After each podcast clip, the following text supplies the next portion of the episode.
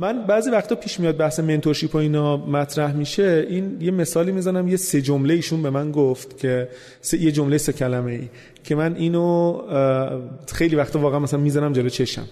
ما پروژه‌ای که داشتیم با این چیزها پیش نمی‌رفت با این آلمانیا. یه برهه‌ای پیش نمی‌رفت. من به عنوان یه کوردینیتوری که این وسط بودم دنبال این بودم که مثلا هم بچهای بیمارستان امام راضی بکنم هم مثلا تیم داخلی شرکت خودمون هم تیم ستاپ بکنم هم مثلا این آلمانیا رو راضی بکنم شرکت بلژیکی رو راضی بکنم. اصلا چیز عجیب غریب بود. خیلی کند پیش می‌رفت.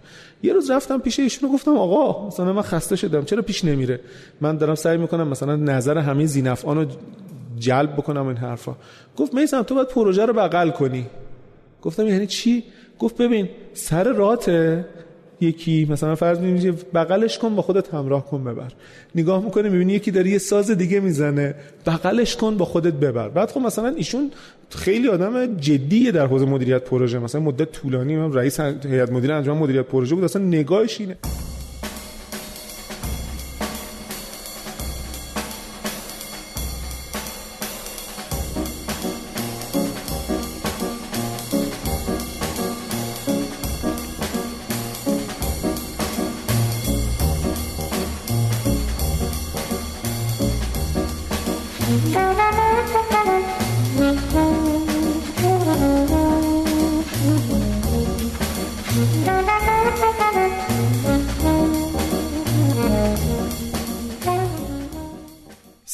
همه ما اومدیم به گوش های شما با قسمت ویژه تولد چهار سالگی پادکست در صبح.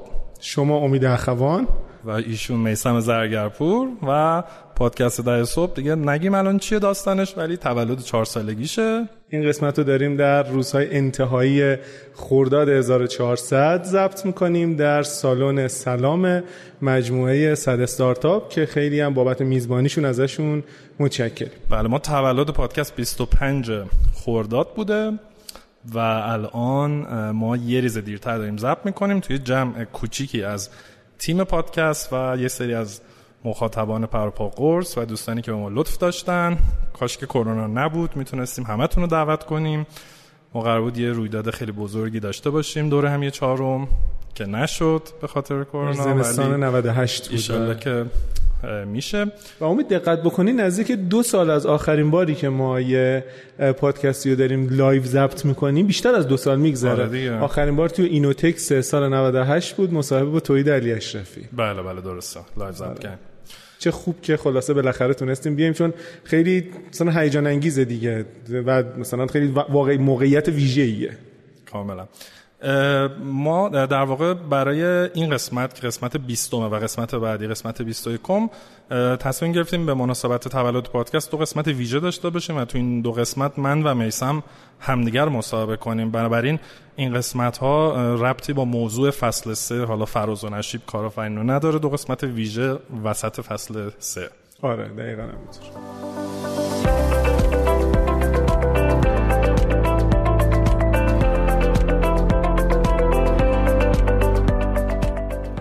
حامی این قسمت از پادکست ده صبح سپیدار سیستمه سپیدار سیستم نرم افزارهای حسابداری و بازرگانی برای شرکت های کوچیک و متوسط تولید می‌کنه و تعداد زیادی کسب و کار در سراسر کشور از این نرم افزارها استفاده می‌کنند. هدف سپیدار سیستم اینه که به شرکت های کوچیک و استارتاپ ها کمک کنه که رشد کنند. یه برنامه حمایتی هم برای استارتاپ ها داره که نرم افزارهاش رو با شرایط ویژه‌ای به استارتاپ ها میده. برای اطلاعات بیشتر می‌تونید به سایتشون با آدرس sepidarsystem.com سر بزنید.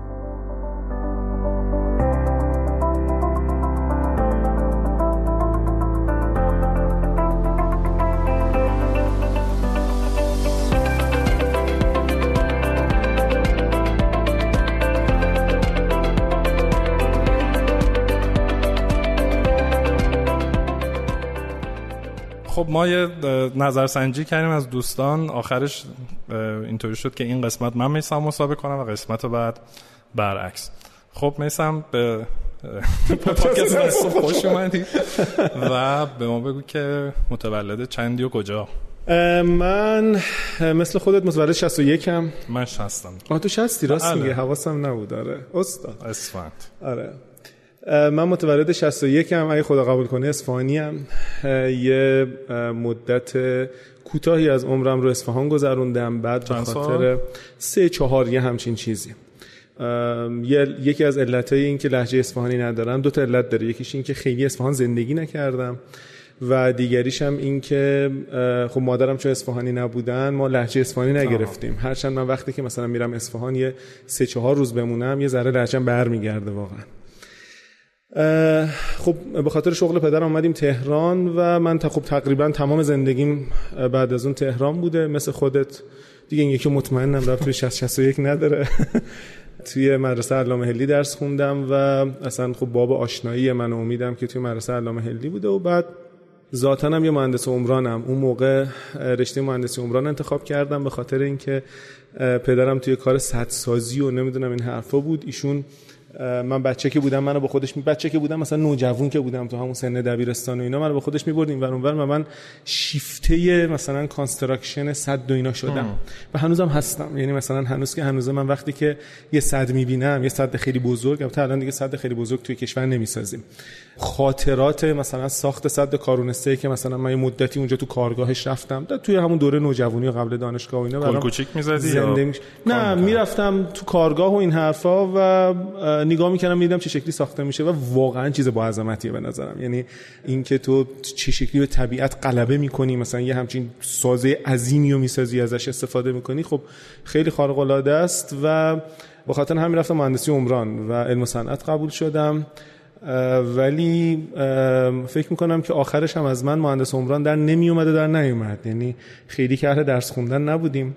کارشناسی ارشدم باز به خاطر اینکه به خاطر تحلیلی که داشتم که آقا مثلا فرض بگیر که وضعیت آب و محیط زیست و اینا تصمیم گرفتم برم محیط زیست بخونم و توی دانشگاه شریف مهندسی عمران محیط زیست خوندم که خیلی رشته نزدیک به مهندسی آبه.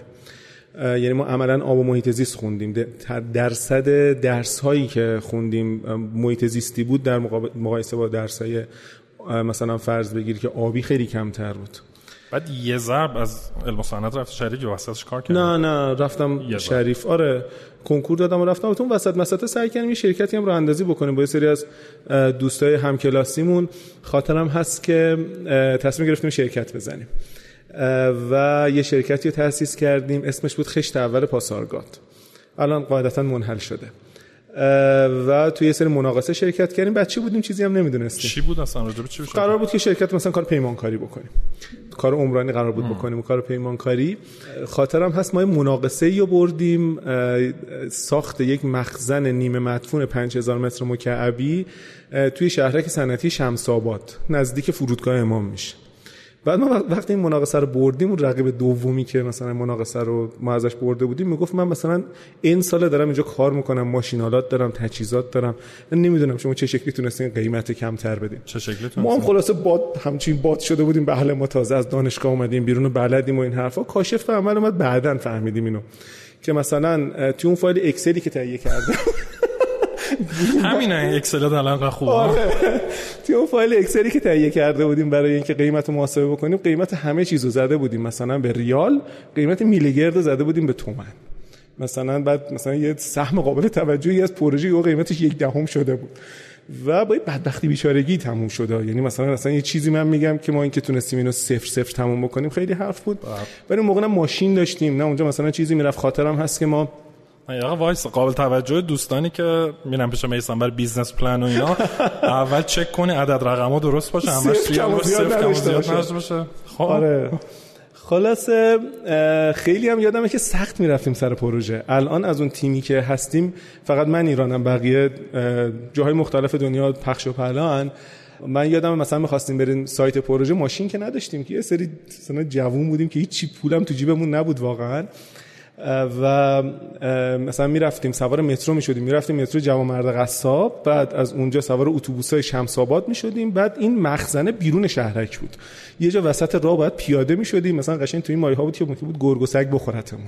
مثلا یه 20 دقیقه نیم ساعت پیاده می‌رفتیم تا برسیم به چیز. آره یه وضع حالی بود. و من الان که نگاه می‌کنم می‌بینم که جوونیمون بود. الان اگر که من بخوام همچین کاری انجام بدم حماقت این شکلی چه سالی بود مثلا 80 این میشه 83 4 یه همچین چیزی. من احتمالا میشه حد فاصله 83 84 دیگه گذشت رفتیم دانشگاه و دیگه تو دانشگاه من دانشگاه شریف محیط زیست خوندم و اون ببخشید پروژه چی شد؟ بعد ضرر دادین یا نه؟ نه تقریبا سر به سر تموم شد. پدر یکی از دوستانمون که با ما تو این شرکت بود اومد یه مقداری کمکمون کرد یه تلاشی اتفاق افتاد و به حضور شما عرض بکنم که پروژه تقریبا سر به سر تموم شد و ما هم دیدیم که اصلا مطلقا این کار نیسته یعنی اصلا خیلی کار پیچیده و نباید مثلا همچین چیزای بزرگی شروع کرد. دیگه برای فوق لیسانس هم رفتم شریف رشته عمران محیط زیست و بعد از دو سال و نیم با ضرب و زور و کتک فارغ التحصیل شدم بخاطر اینکه من وسط مسط ازدواج کردم و وسط دانشگاه؟ آره وسط تقریبا من اوایل دوره کارشناسی ارشد با خانومم آشنا شدم. توی اون مدت حالا مثلا اون دوره آشنایی هم کلاس نبودی خب نه نه جای دیگه هم دیگه رو دیدیم. ایشون رشتهش رو کامپیوتر بود و مثلا کلا خیلی مثلا به طرز عجیبی سر راه هم قرار گرفتیم. و دیگه نهایتا این شکلی شد که من خاطرم هست دو روز بعد از فورجی که ممکن بود اخراجم بکنن از دانشگاه تونستم بالاخره دفاع کنم نه با شاگرد تنبل بودی حسابی؟ من خیلی توی دوره تحصیلم بچه درس خونی نبودم. هرچند معمولا خوب امتحان می‌دادم. یعنی فکر می‌کنم بیشتر بلد بودم که چه شکلی بخونم. وگرنه در خونی آخر شب امتحانی اصلا می‌دونیم ما یه چیزی داشتیم توی علم صنعت با بچه ها می‌گفتیم که مثلا فورجه بود دیگه. فورجه می‌دادم مثلا دو هفته قبل از امتحانا کلاسا نبود. تون دو هفته فورجه کلا می‌رفتیم و درس میخوندیم. می‌رفتیم توی کتابخونه مرکزی علم صنعت یادت باشه سالن مطالعه آزاد داشت که برای پسرا 24 ساعته بود. ما واقعا عین اون دو هفته رو تقریبا تو اون سالن مطالعه آزاد بودیم و داشتیم درس میخوندیم. بعد واقعا این مسئله فلسفی برامون پیش اومده بود که خب چه کاریه ما کلا فقط هر دو هفته درس بخونیم آره دیگه. و اینجوری نه من کلا هیچ وقت آدم درس خونده من مثلا درس خونه کلاسیکش نبودم ولی این شکلی نبود که نمرام افتضاح باشه و خوب امتحان می‌دادم رو هم رفته متوسط رو به بالا بود. دیگه ازدواج کردم اون وسط مسطا کنکور دکترا دادم. یعنی آخر چیز. ته فوقت؟ ته فوقم آره. خب. و قبول شدم. خاطرم هست که مثلا اون سال نمی گرفتن یادم نمیاد دقیقشو بخوای ولی فکر می‌کنم که دانشگاه آزاد علوم تحقیقات قبول شدم و تقریبا شروع نشده انصراف دادم. یعنی گفتم که همون رشته عمران محیط زیست آره یعنی قشنگ کاملا مگه تو کی فهمیدی دوست نداری؟ چون همجوری نه من دوست دارم. نه من هنوزم که هنوز رشته محیط زیست دوست دارم. خدا وکیلی نه اتفاقا هنوزم حس دارم. یعنی مثلا آلودگی هوا که اتفاق میفته مثلا سیل و اینا که میاد همچین مقدار ارق محیط زیستی ما می‌زنه بالا.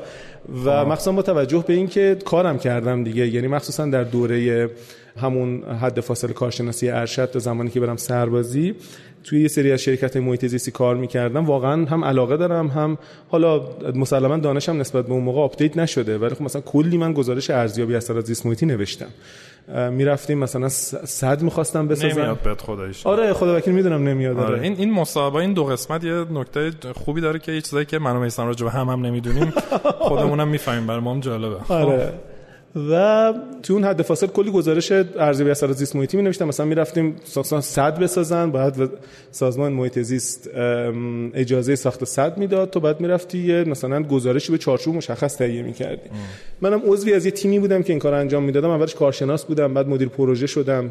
تعداد زیادی صد دو نمی‌دونم خط لوله انتقال گاز و نمی‌دونم پالایشگاه و این حرفا به جز بخش نمی‌دونم مثلا فونوفلورش که بچه های زیست شناسمون می نوشتن و بخش مثلا ارزیابی اثرات اجتماعیش که واقعا مثلا این سری جامعه شناس و خب. مردم شناس می اومدن نه واقعا مثلا نشستیم می نوشتیم یا آقا مثلا نمی‌دونم اینجا این شکلی شده بعد این اینو این کارو بکنی و اینا. و می‌خواستم برم دکترا. رو بخونم ولی راستش بخوای توی شروعش منصرف شدم. یکی از مهمترین علتاش این بود که ما توی دانشگاه شریف سر کلاس های ارشد دانشجوی دکترا میشستن و مثلا یه سری واحد مشترک داشتیم با هم دیگه. و اون موقع مثلا دچار این سوال فلسفی شده بودم که اوکی مثلا قرار توی دکترام همینا رو به اون درس بدن دیگه. از طرف دیگه تو شریف آنچنان بلایی سر من این استادای دانشگاه عمران دانشگاه شریف در آوردن الان خب با شریف کار می‌کنم درس میدم و این حرفا. ولی تا یه مدت کلام هم میافتاد سمت شریف نمی‌رفتم بردارم. آنچنان بلایی سر من آوردن که واقعا دیگه اصلا زده شده بودم نسبت به درس خوندن و این حرفا و نرفتم. و خیلی محکم رفتم فرم سربازی رو پر کردم رفتم سربازی. و راستش رو بخوای خب سالی؟ میشه سال 87 هفت خب. خیلی تصمیم سختی هم بود دیگه. یعنی مثلا تو فکر کن که به هر حال می‌خوای دکترا بخونی؟ ما میانگین مثلا تحصیلات خانواده نزدیک من دانشجوی دکترا یعنی مثلا من اون موقع آره میانگینش اینه یعنی مثلا من با کارشناسی ارشد آورده بودم پایین چیزو آره خیلی ازم انتظار داشتن که مثلا برم دکترا رو بخونم. بعد مثلا خب تمام دوستای مشترکمون مثلا تو شریف که بودیم همون وسط مثلا apply می‌کردن می‌رفتن. بعد خب تازه ازدواج کردی مثلا قاعدتا اگه بری سربازی disconnection ی اتفاق میفته. نسبت به زندگی تو این حرفا. ولی جدی پشت رفتم سربازی. کجا بود سربازی؟ توی ارتش خدمت کردم دوره آموزشیش افتادم صفر یک. که حالا دوستان اگر که بدونن صفر یک معروف بهشت نیروی زمینی و نه تنها بهشت نیروی زمینی که فکر می‌کنم بهشت کلا سربازیه. من کلا یه هفته تو پادگان خوابیدم. و ما بقیش رو روزبرگ بودیم اصطلاحا. مثلا شب به شب چون متأهل بودیم به همون ما متأهل فوق لیسانس تهرانی بودیم. مثلا یه تعویض نژادی وحشتناکی اتفاق افتاده بود. شب به شب چیز می‌کردیم. می‌تونستیم مرخصی بگیریم بریم مثلا فرض بگیر که برگردیم دوباره فردا صبحش. به جز مواقعی که قرار بود پست بدیم.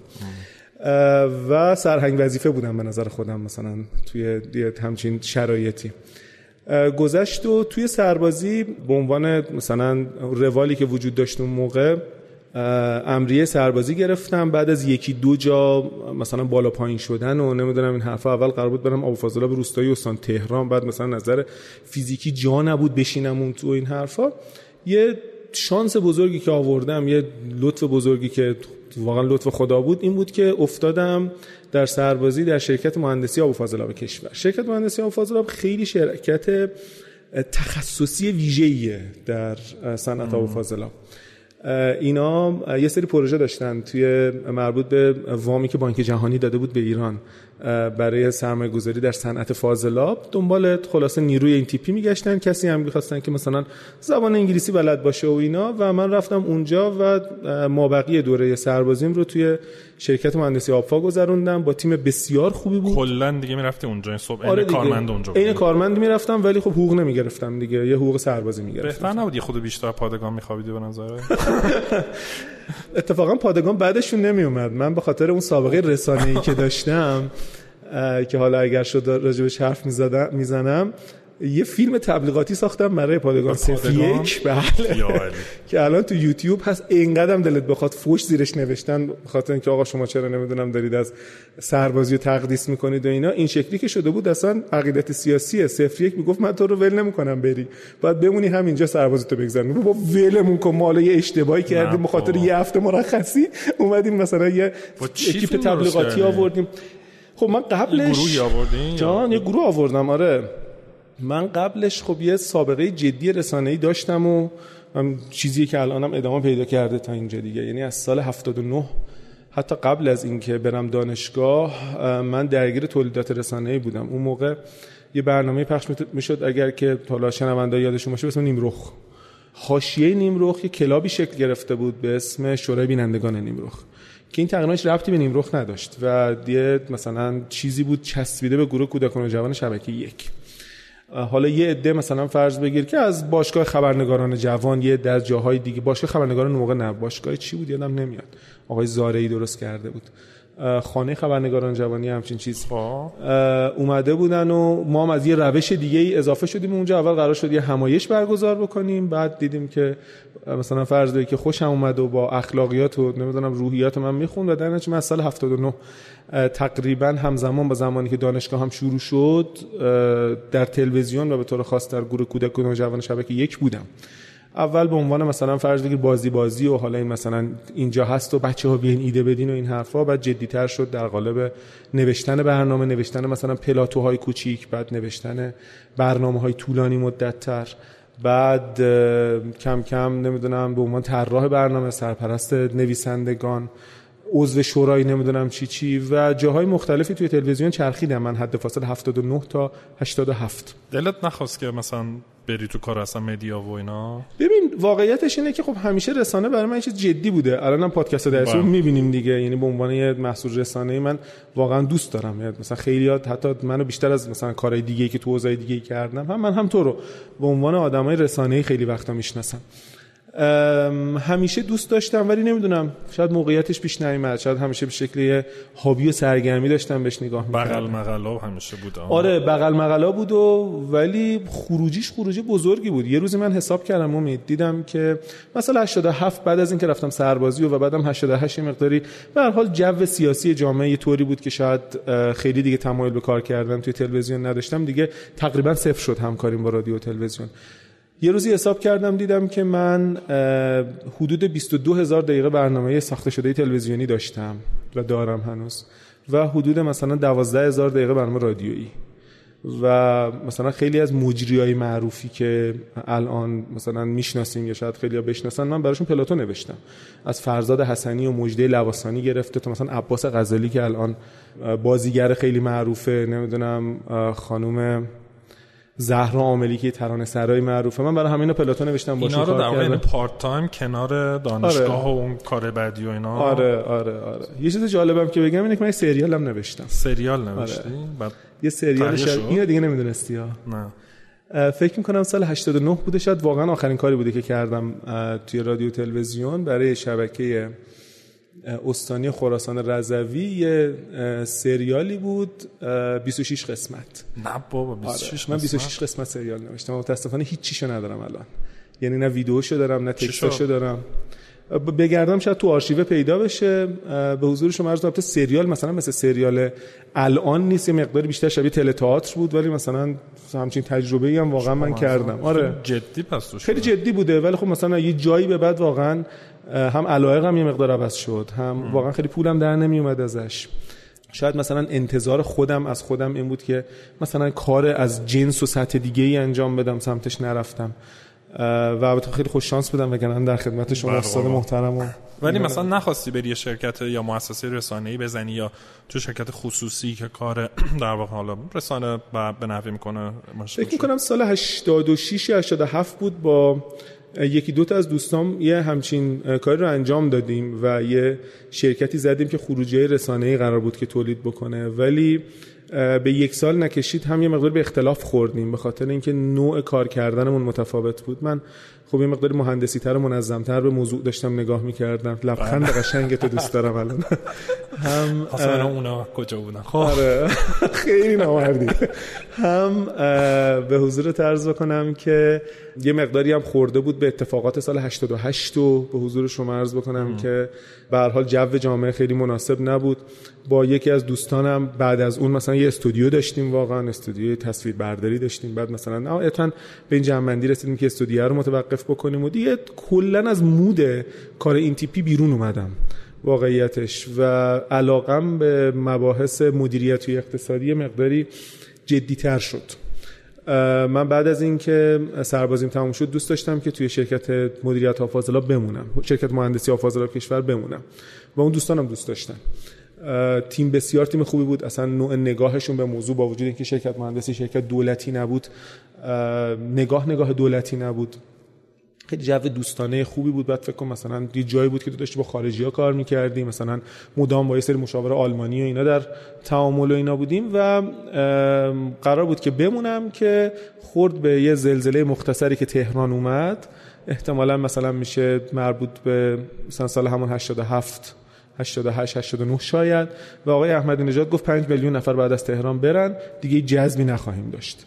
و آره و خب راه حلی که دوستان پیشنهاد کردن بود که گفتن تو برو استخدام آب و فاضله به روستایی استان بوشهر شد بعد ما مامورت می‌کنیم اینجا. بعد من خودم رفتی نگرت می‌داشتم. آره فکر می‌کردم نشد. مثلا می‌خوایم آره. چی کار بکنیم و در نتیجه از شرکت مهندسی آب و فاضلاب اومدم بیرون بعد از پایان چیزا. ممکن بود الان تو اون مسیر رو رفته بودی. آره واقعا ممکن بود. مخصوصا کاری که این انجام می‌دادن در حوزه public private partnership بود و مثلا خیلی کار مهندسی نبود. بیشتر مربوط به جذب و جلب مشارکت ها و سرمایه های بیرونی برای توسعه شبکه های آب سرمایه از اونجا خلاصه. آره به نظر من که هم هستی آره به هر حال ما پول است دیگه. زرگرم که هست آره, آره. اصلا دیگه چی میشه. خب. و دیگه گذشت سال 89 من اومدم بیرون یه یکی دو ماهی داشتم این اونور میگشتم و می‌رفتم و میومدم و توی دوره سربازی من با متأهل بودم و خب درآمد مشخصی نداشتم و به شکل‌های مختلف freelance کار می‌کردم. چه field ی؟ قسمت عمدش مربوط به رسانه بود. یعنی مثلا همین این کاراهی بود که از جنس نوشتن و نمی‌دونم این حرفا. شاید اگر که بعد از اینکه مثلا من دیگه بعد رفتم شرکت بعدی و مثلا نیاز مالیم به تولید رسانه‌ای برطرف شد یه مقداری از صرافت کار رسانه‌ای افتادم بیرون. ولی زندگیم به معنای معیشتم و پول درآوردنم واقعا بیشتر داشت از اون مسیر میگذشت. سال 89 بود که رفتم یه شرکتی به نام شرکت بین‌المللی توسعه ساختمان. اینکه حالا چی شد که رفتم داخل این شرکت بماند یه ماجرای بامزه ای داره ولی اونجا شروع کردم به کار به عنوان مدیر واحد صدور خدمات مهندسی و سرمایه گذاری خارج از کشور و عملا کار international marketing داشتیم انجام می‌دادیم. یه تکلیفی مجمع عمومی اون شرکت کرده بود که آقا بیاین و برین خارج از کشور سرمایه گذاری بکنین. اینا رفته بودن دو تا سرمایه گذاری کرده بودن توی آفریقای جنوبی و بلاروس. و خب یکی می‌خواستن که بالای سر این سرمایه گذاری هایی که دو تا پروژه construction بود وایسه. و من شدم عملا کوردینیتور این دو تا پروژه توی شرکت بین المللی توسعه ساختمان به عنوان مدیر واحد فلان. و جالبه بگم که این اولین تجربه راه اندازی یک واحد بود برای من. من یه روزی حساب کردم که واحد سازمانی آها. یا شرکت. یه روزی من حساب کردم دیدم که تا همین الان که من خدمت شما در سال 1400 از سال 89 تا حالا 6 تا شرکت یا واحد یا دپارتمان سازمانی را انداختم. و چند تاش پاکیده؟ نه اغلبش مونده. خدا وکیلی آره. خوب بودم آره نه رزومه از این نظر بد نیست. احتمالا فکر می‌کنم که مثلا جز معدود آدمایی هم که در جریان راه اندازی دو تا ویسی بودم. یعنی مثلا دو تا ویسی رو انداختم. ویسی که می‌رسیم. خب اون اون شرکت بود یا واحدش رو انداخت؟ نه واحد بود دیگه. ما... آره آره. آه. و مدام می‌رفتم آفریقای جنوبی بلاروس. و خب خیلی تجربه خارق العاده بود به نظرم. کلا چه مدت بود این تجربه؟ من میشه سال 89 تا 92 2010 تا 2013 تقریبا به میلادی. این شکلی نبود که مثلا ساکن آفریقای جنوبی باشم یا ساکن بلاروس باشم ولی خب مدام می‌رفتیم و میومدیم و عملا کار می‌کردیم کدوم شهر آفریقای جنوبی؟ من مدام می‌رفتم کیپ تاون. رفتی کیپ تاون؟ نه خیلی دارم می‌خواد برات کیپ تاون بهشت روی زمین امید. آره. یعنی اصلا یه مقداری مشکل امنیت و اینا داره. ولی من مثلا ژاپن نرفتم چون از ژاپن خیلی تعریف می‌کنن. ولی از بین مثلا جاهای مختلفی که رفتم واقعا هیچ جا رو به زیبایی و آرامش کیپ تاون در کشورهای خارجی ندیدم خود شهر رو میگی یا حالا با district district کیپ تاون عملا کیپ تاون شهرش downtown ش که مثلا یه چیز کوچیکی و مثلا برج و نمی‌دونم این حرفا ولی توی یک محوطه بزرگ اگر اشتباه نکنم به شوهای مثلا 60 کیلومتر بهش میگن کیپ تاون حالا با مثلا اسامی مختلف. خواه. و خیلی خارق العاده است یعنی اصلا اینقدر اینجا زیباست آب و هوای معتدل داره و مردم خیلی باحالی هم داره دیگه یعنی مثلا واقعا رنگ به رنگن هم از نظر خلقیات هم از نظر خلاصه ظاهر و این حرفا و خیلی مملکت عجیبیه. من خیلی دلم می‌خواد. این جزء حتما تو لیستم اگه بریم. کرونا بریم. برو ما رو بگردم. یه مرخصی. رفتی طبیعت و مثلا دشت و سافاری و اینا؟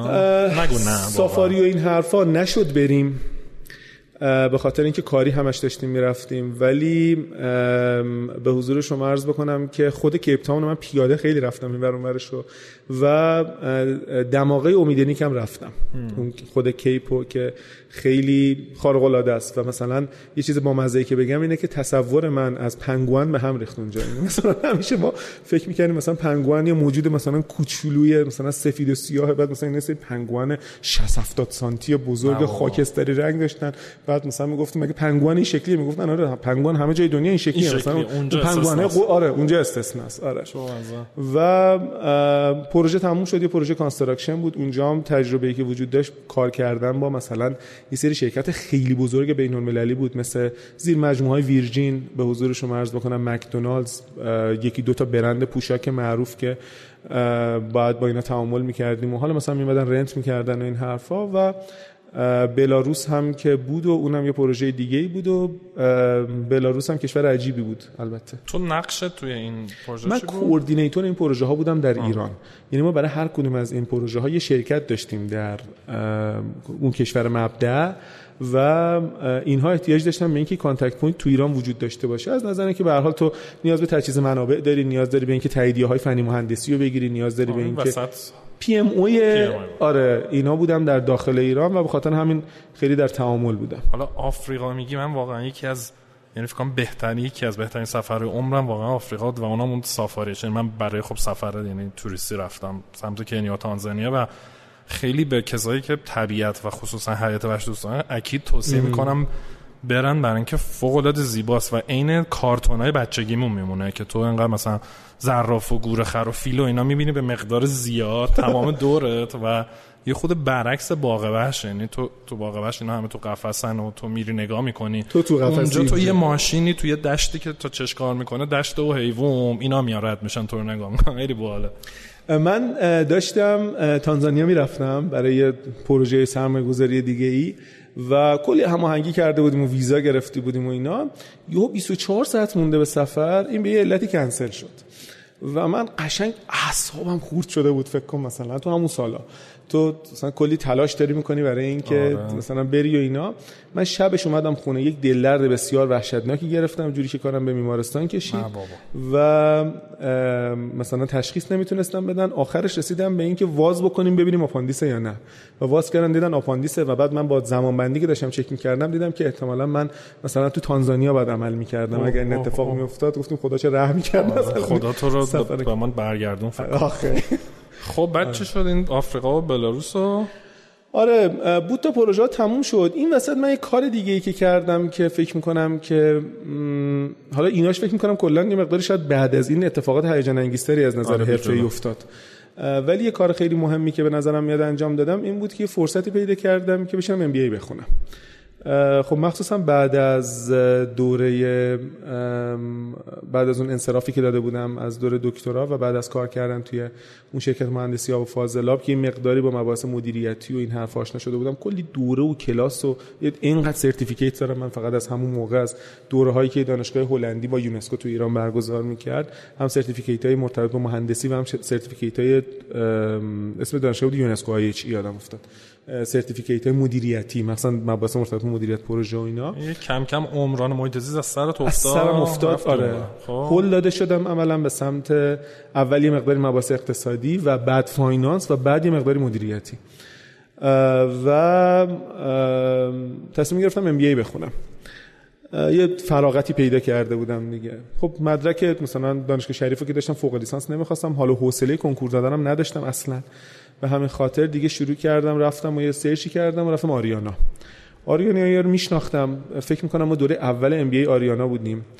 و خیلی هم یاد گرفتم من توی آریانا و هم خیلی مهمتر از اون که خیلی شبکه ویژه‌ای برام اتفاق افتاد.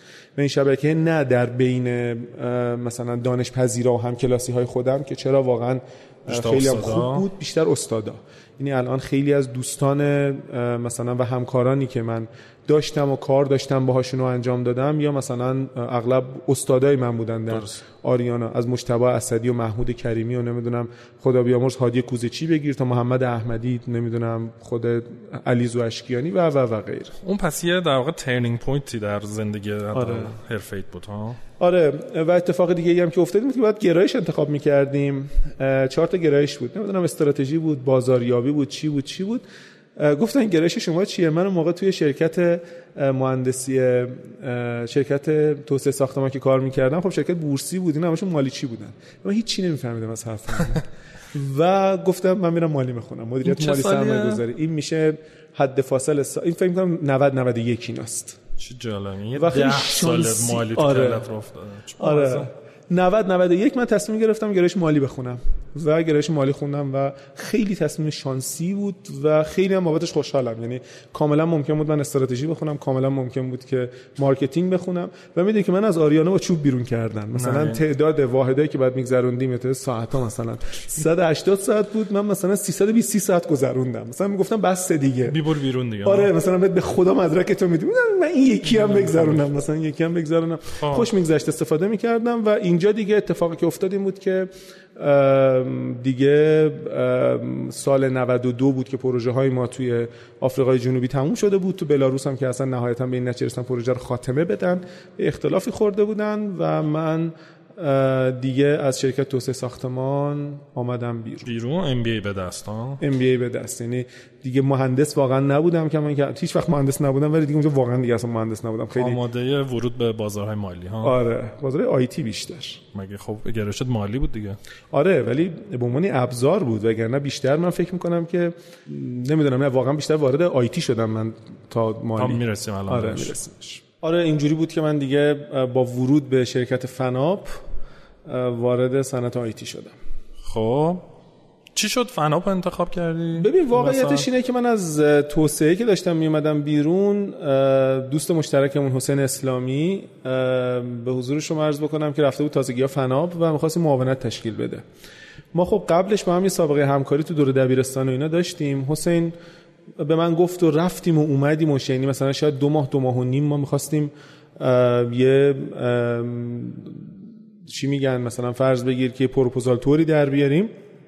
تقریبا شهریور سال 92 بود که من نه ببخشید تیر 92 بود که من نهایتا رفتم فناپ. و تو این حد فاصلم اینم جالبه بگم بهت می‌خواستم یه مقداری درگیر مثلا فرض بگی که فضای اپلیکیشن های موبایل رو نمی‌دونم اینا بشم آه. یکی دوتا تلاش کردم برای اینکه برنامه نویسی اندروید یاد بگیرم. توی همون دوره‌ای که توی اواخر کارم بود توی توسعه ساختمان یه مقداری وقت داشتم.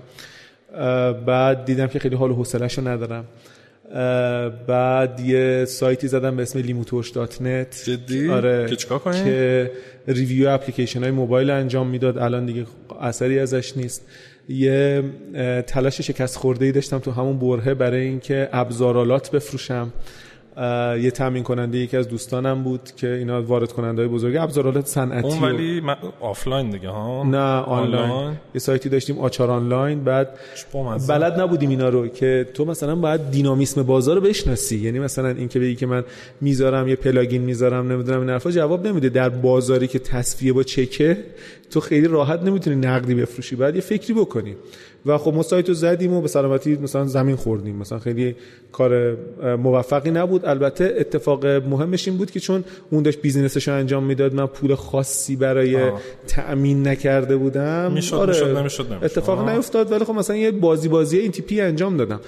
اوایلش هم من بعدم نمیومد با اونجا اشتباهات می‌دونی چی بود؟ پادکست ده صبح فصل یک و نیم رو باید گوش آره مدل کسب و کار درک می‌کردی بعد می‌رفتی. آره واقعا همینطوره.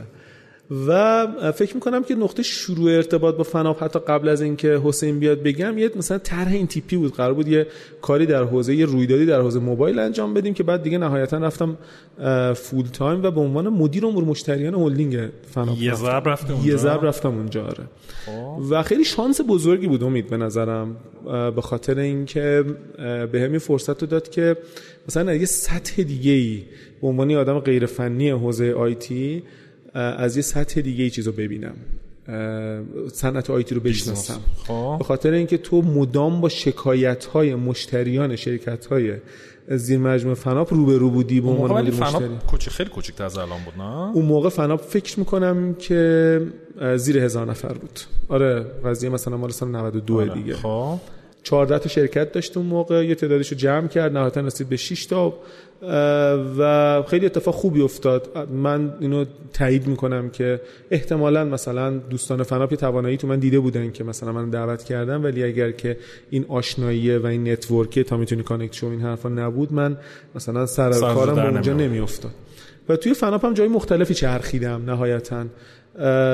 رفتم واحد نوآوری فناپ با مصطفی نقی پورفر عزیز کافه آی‌تی رو راه‌اندازی کردم. کافه آی‌تی خلاصه انباری بود مثلا در داخل عملا که شما دارین الان اینو میشنوین به خاطر اون کافه آیتی است. چون آره آره. داستانشو آره کافه آیتی سال میشه 93 یا 94 4 آره آره. دقیقا سال 94 بود که من از آمریکا برگشتم رفته بودم ساختمون فناپ حالا هم یا کافه آیتی یا فناپ خاصه کافه آیتی اونجا بودم میسم داره میپله که ما خب هم کلاسی بودیم من و میسم دیگه از دبیرستان و دانشگاه بودیم ولی خب دو تا دپارتمان جدا. بعد اونجا که همدیگه رو دیدیم و اینا صحبت شد و تازه یه کاری کنیم. اونجا رو یه کاری بکنیم اون تو داشتی استارت آکادمی می‌زدی درست آره استارت آکادمی می‌زدم.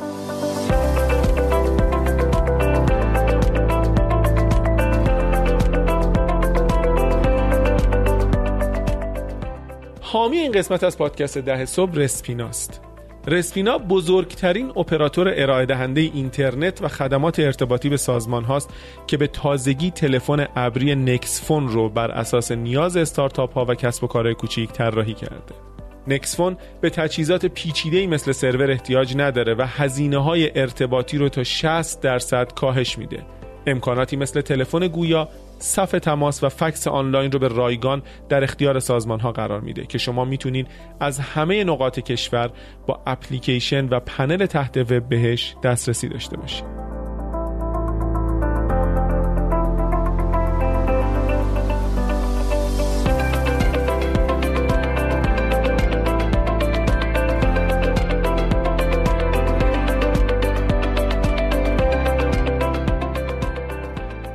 کافایتی هم ماجراشو بگم جالبه این بود که ما هی می‌گفتیم که آقا اینو بی زحمت تحویل ما بدین تا ما این طرح اجرا بکنیم و کسی تحویل نمی‌داد. بعد من قشنگ خاطرم اون موقع 26 هاچبک داشتم آوردم ساختمون فناب تقاطع سهروردی متحری الان ساختمون شناسا اونجاست. به اون نگهبانه سپردم که آقای ماشین رو من یه دقیقه می‌زنم اینجا با افسر هماهنگ بکن. ماشین رو گذاشتم اونجا رفتم بالا. کیس کامپیوترم زدم زیر بغلم آوردم بیرون. بعد خب ما مدیر ارشد بودیم. بنده خدا نگهبانم نمیومد بگه آقا این برگ تو کجا داری می‌بری؟ رفتم سر راه. یکی از ساختمونای دیگه فناپ یه مودم گرفتم. یه مودم وایرلس گرفتم. پاشدم رفتم ساختمون همون قبادیان فناپ. با نگهبان هماهنگ کردم. ماشین رو گذاشتم و رفتم اونجا. گفتم آقا بی زحمت بیا. سر میزو گرفتیم. سر میزو گذاشتیم اونجا. من نشستم وسط این آتو آشغالا بسم الله الرحمن الرحیم شروع کردم. و اگر این کار انجام نمی‌دادم تو دو سه ماه بعدش آره دیگه چیز جمع نمی‌شد.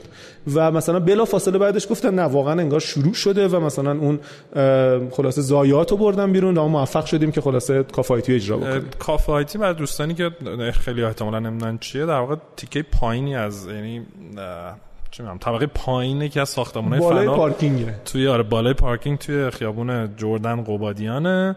که قرار بود چی بشه و چی شد؟ قرار بود یه چیزی شبیه coworking space بشه و یه hub ی بشه برای اینکه مثلا فرض بگیر که IT man ا مثلا بیان با هم دیگه ملاقات بکنن خب. و واقعا هم این نقشو داشت و دیگه الان فکر می‌کنم دیگه کار کارکردش از دست داده فناپ کافه سینرژی زده الان مثلا واحد اداری و این حرفا از توش در آورده.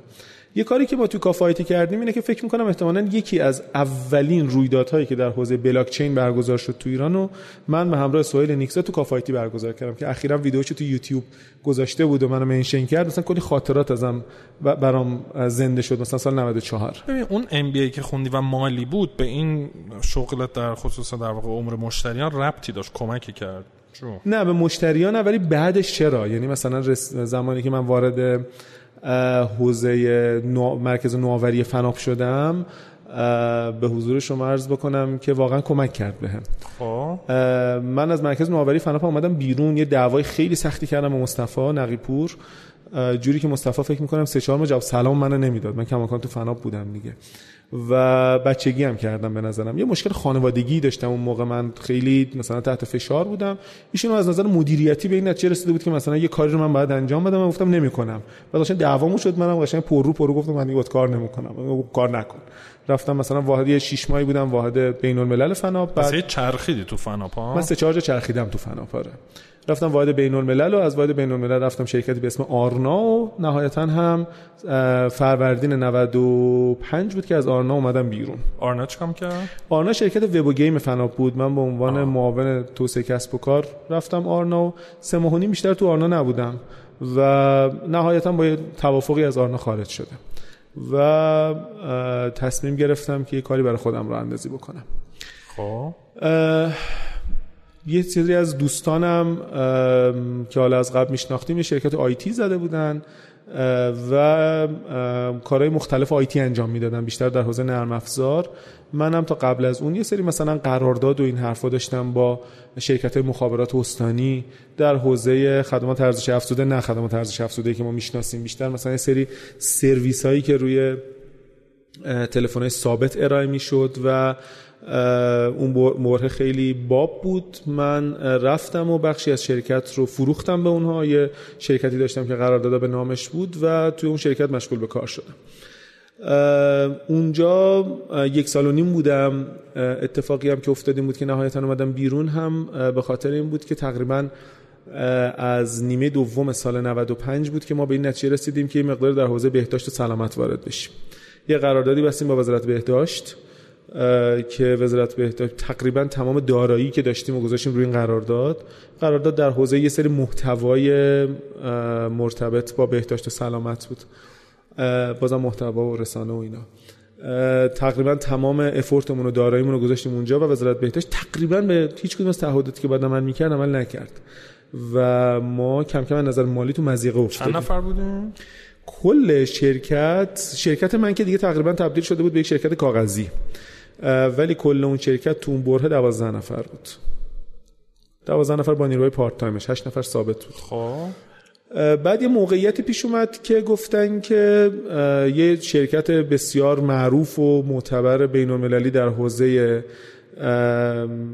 health informatics می‌خواد بیاد توی ایران و مثلا فرض بگیری یه سری از solution های مرتبط با مثلا دیجیتال کردن صنعت بهداشت رو بیاره داخل ایران.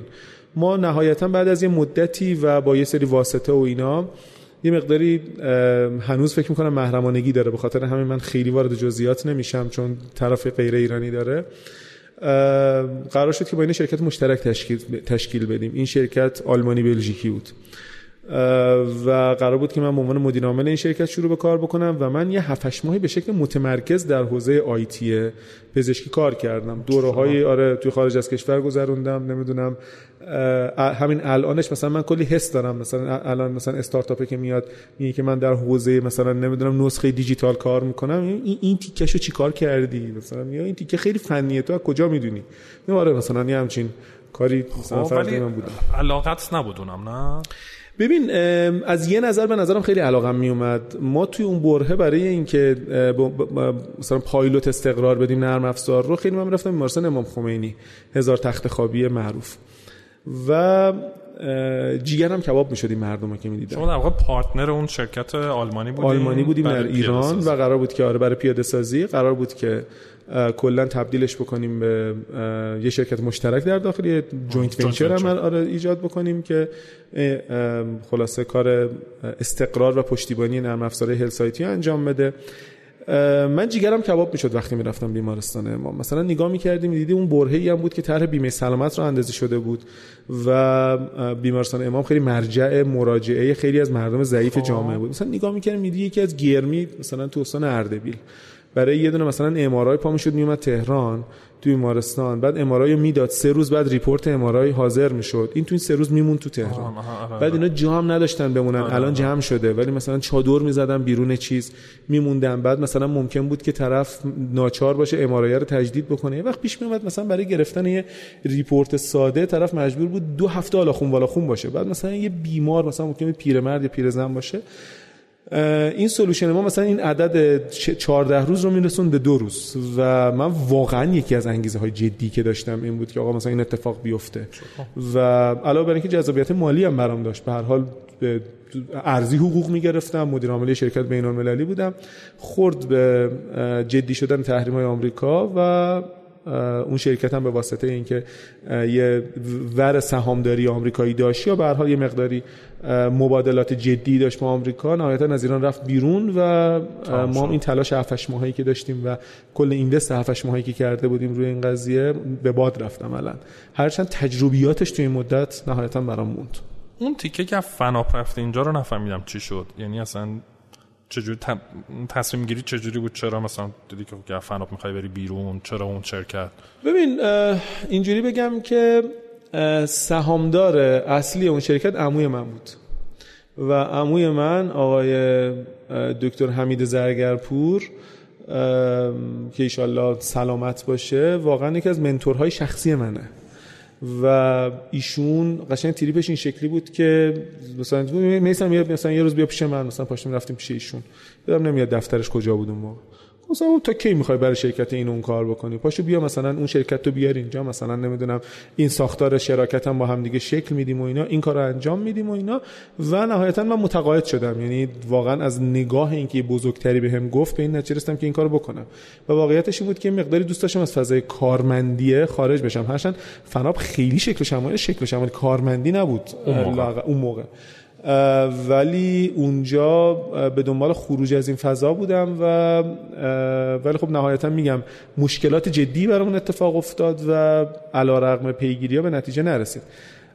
عموی من هنوز هم من به ایشون به عنوان منتور نگاه می‌کنم. چون جالب ما هیچ وقت راجع به این اصلا حرف نزده بودیم و فکر هم نکرده بودیم که آدم تو خانوادهش هم می‌تونه آره. منتوری داشته باشه. من بعضی وقتا پیش میاد بحث منتورشیپ و اینا مطرح میشه. این یه مثالی می‌زنم یه سه جمله ایشون به من گفت که سه یه جمله سه کلمه ای که من اینو خیلی وقتا واقعا مثلا می‌زنم جلو چشم. ما پروژه‌ای که داشتیم با این چیزها پیش نمی‌رفت با این آلمانیا. یه برهه‌ای پیش نمی‌رفت. من به عنوان یه کوردینیتوری که این وسط بودم دنبال این بودم که مثلا هم بچهای بیمارستان امام رو راضی بکنم هم مثلا تیم داخلی شرکت خودمون هم تیم ستاپ بکنم هم مثلا این آلمانیا رو راضی بکنم شرکت بلژیکی رو راضی بکنم. اصلا چیز عجیب غریبی بود. خیلی کند پیش می‌رفت. یه روز رفتم پیش ایشون گفتم آقا مثلا من خسته شدم. چرا پیش نمیره؟ من دارم سعی می‌کنم مثلا نظر همه زینفعان جلب بکنم این حرفا. گفت میسم تو باید پروژه رو بغل کنی. گفتم یعنی چی؟ گفت ببین سر راته یکی مثلا فرض می‌بینی بغلش کن با خودت همراه کن ببر. نگاه می‌کنه می‌بینی یکی داره یه ساز دیگه می‌زنه. بغلش کن با خودت ببر. بعد خب مثلا ایشون خیلی آدم جدیه در حوزه مدیریت پروژه. مثلا مدت طولانی من رئیس هیئت مدیره انجام مدیریت پروژه بود. اصلا نگاهش اینه.